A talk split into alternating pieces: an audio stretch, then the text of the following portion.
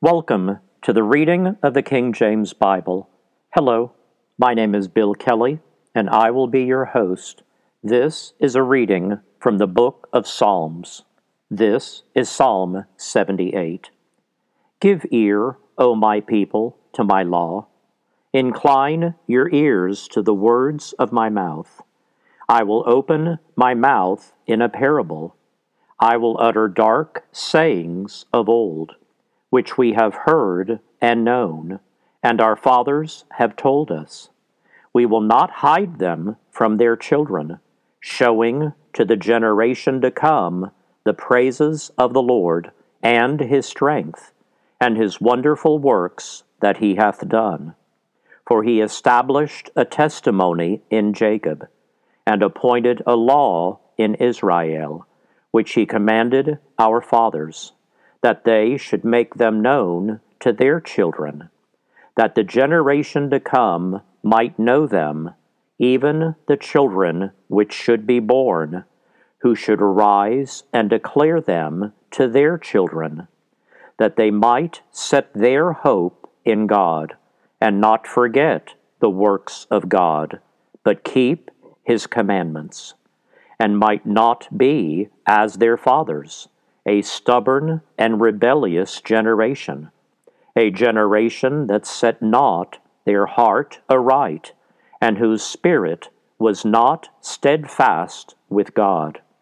The children of Ephraim, being armed and carrying bows, turned back in the day of battle. They kept not the covenant of God, and refused to walk in his law and forgat his works and his wonders that he had shown them. Marvelous things did he in the sight of their fathers, in the land of Egypt, in the field of Zoan. He divided the sea and caused them to pass through, and he made the waters to stand as an heap. In the daytime also he led them with a cloud, and all the night with a light of fire. He clave the rocks in the wilderness, and gave them drink as out of the great depths. He brought streams also out of the rock, and caused waters to run down like rivers. And they sinned yet more against him by provoking the Most High in the wilderness. And they tempted God in their heart by asking meat for their lust. Yea, they spake against God. They said, Can God furnish a table in the wilderness?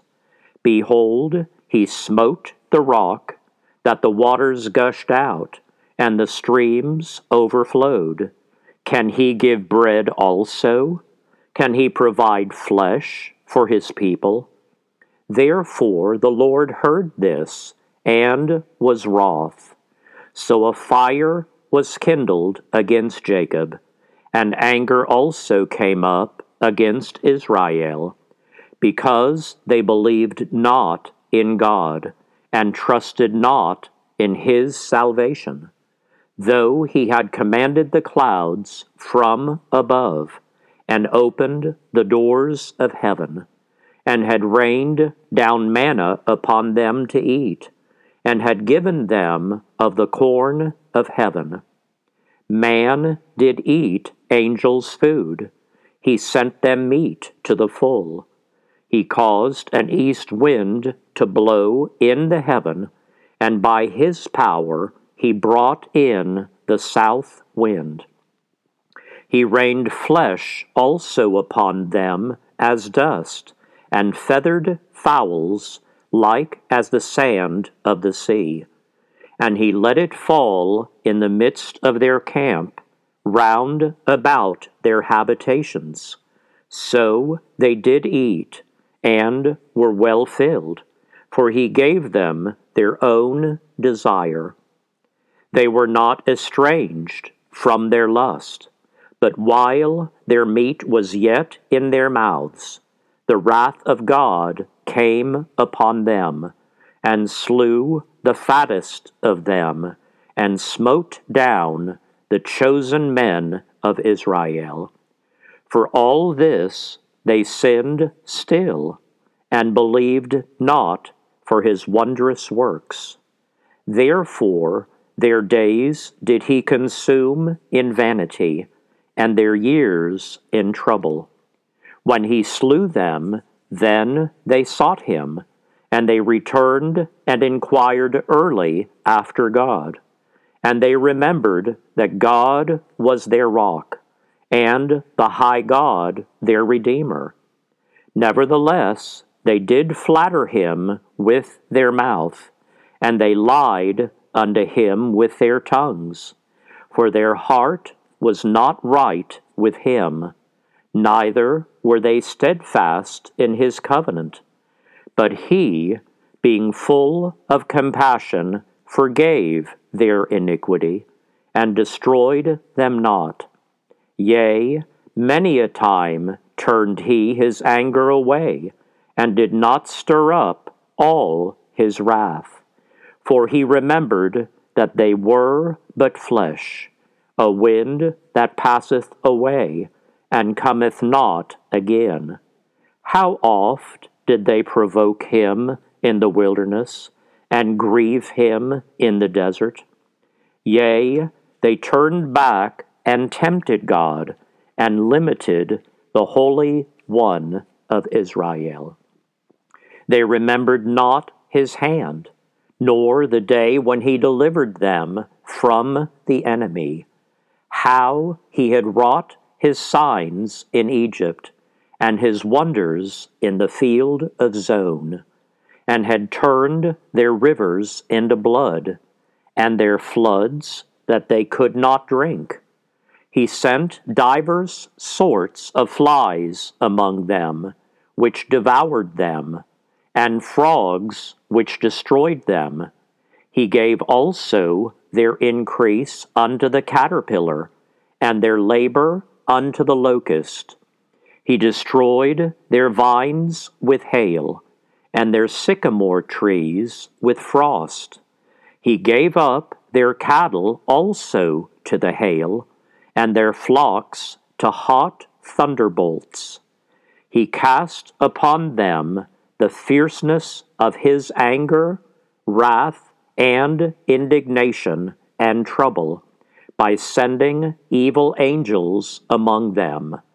He made a way to his anger.